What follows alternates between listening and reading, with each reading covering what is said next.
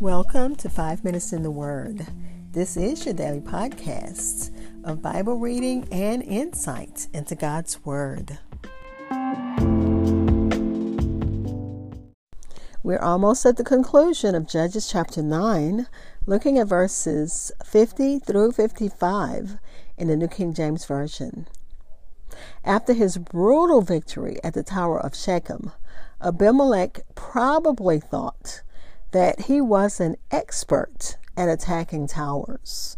But the people of Thebez, which is the town that he's about to attack, is not going to allow his victory. It's, it's not getting ready to happen. But let's listen to God's word. It reads Then Abimelech went to Thebez, and he encamped against Thebez and took it.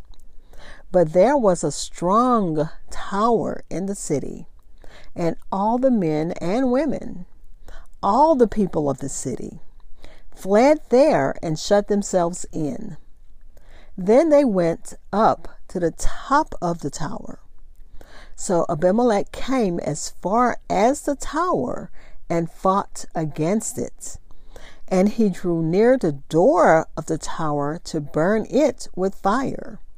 But a certain woman dropped an upper millstone on Abimelech's head and crushed his skull. Then he called quickly to the young man, his armor bearer, and said to him, Draw your sword and kill me, lest men say of me, A woman killed him. So his young man thrust him through, and he died. And when the men of Israel saw that Abimelech was dead, they departed, every man to his place. Again, Judges chapter 9, verses 50 through 55, read from the New King James Version. I'll be back to share insights and close with prayer.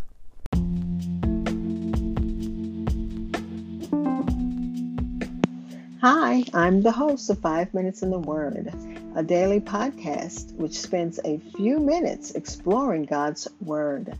Thank you for listening. If you don't mind, go ahead and like and follow Five Minutes in the Word on Facebook and Twitter. You can also hear my podcast almost everywhere podcasts are heard. Again, that was Judges chapter 9, verses 50 through 55, read from the New King James Version, and this looks at God's judgment against Abimelech. So let's listen to the commentaries.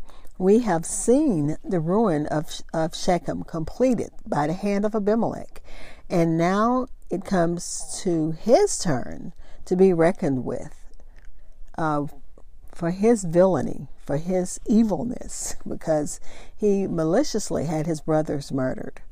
He maliciously went out against um, the men of Shechem and killed them, and against Gaal, who, you know, he kind of set that up for himself because he said, if I was the leader, I would, you know, who is this Abimelech? So he's, um, for Abimelech, it's basically time to pay the piper because he's done all of this um, evil and he has God's, you know, going to deal with him. Thebez was a small city, probably not far from Shechem, and probably dependent upon it. Abimelech attempted uh, the uh, destruction of this city. He drove all the inhabitants of the town into the castle or citadel or tower when he had them there, he did not doubt, but that he should have the uh, be able to do the same execution that he had done uh, at the stronghold of the temple of Baal Berith. He attempted to set fire to this tower, at least to burn the uh, burn down the door, and to force you know, force an entrance into it. And when you think about it, it had to be a big tower for all of the men and women of the city, and I'm sure children, to flee to this tower. In the attempt, he was himself destroyed, having, having his brains knocked out with a piece of millstone. And this probably was a stone used to grind grain by hand. Such handstones averaged 10 to 15 inches long and weighed 5 pounds or more. Thebez, we uh, may suppose, or maybe even Abimelech supposed, was a weak, inconsiderable place compared with Shechem. Um, he con- he conquered the greater, have thinking that you know I've mastered this, so surely this is not going to be difficult, especially when he had taken the city and only had the tower to deal with. Three circumstances are worth observation in the death of Abimelech: that he was slain with a stone, as he had slain his brothers, all upon one stone. And number two, that he had his skull broken. Vengeance aimed at that guilty head which uh, had worn the usurped uh, crown. Because remember, he said, he told his brethren in Shechem, wouldn't you rather have just one leader and not all of um, Gideon's sons as your leaders. So he had his brothers killed so that he could be the leader. And number three, that the stone was cast upon him by a woman. He saw the stone come. It was therefore strange he did not avoid it, but no doubt this made it uh, so much the greater mortification to him to see from what hand it came. And even if he did see it, if it if God was, um, well, his brother had already said, you know, God's going to deal with you, and God has dealt with him for his um, for the evil that he did. The commentators observe it for a just the just hand of God upon Abimelech, that upon one stone he had slain his seventy brethren, and now a stone slays him. His head had stolen the crown of Israel, and now his head is smitten.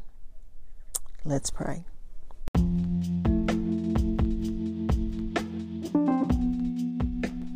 Father, we thank you as we uh, continue studying your word.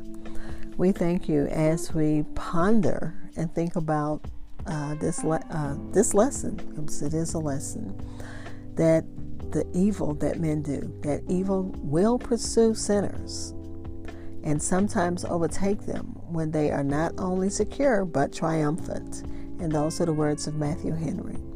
Father, we thank you for protecting us from the evil one, protecting us from um, all of the snares and and traps that the devil sets for us.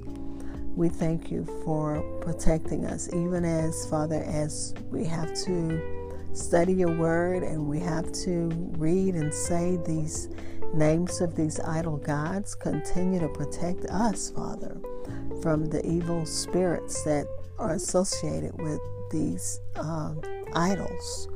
Father, we pray for protection for your people.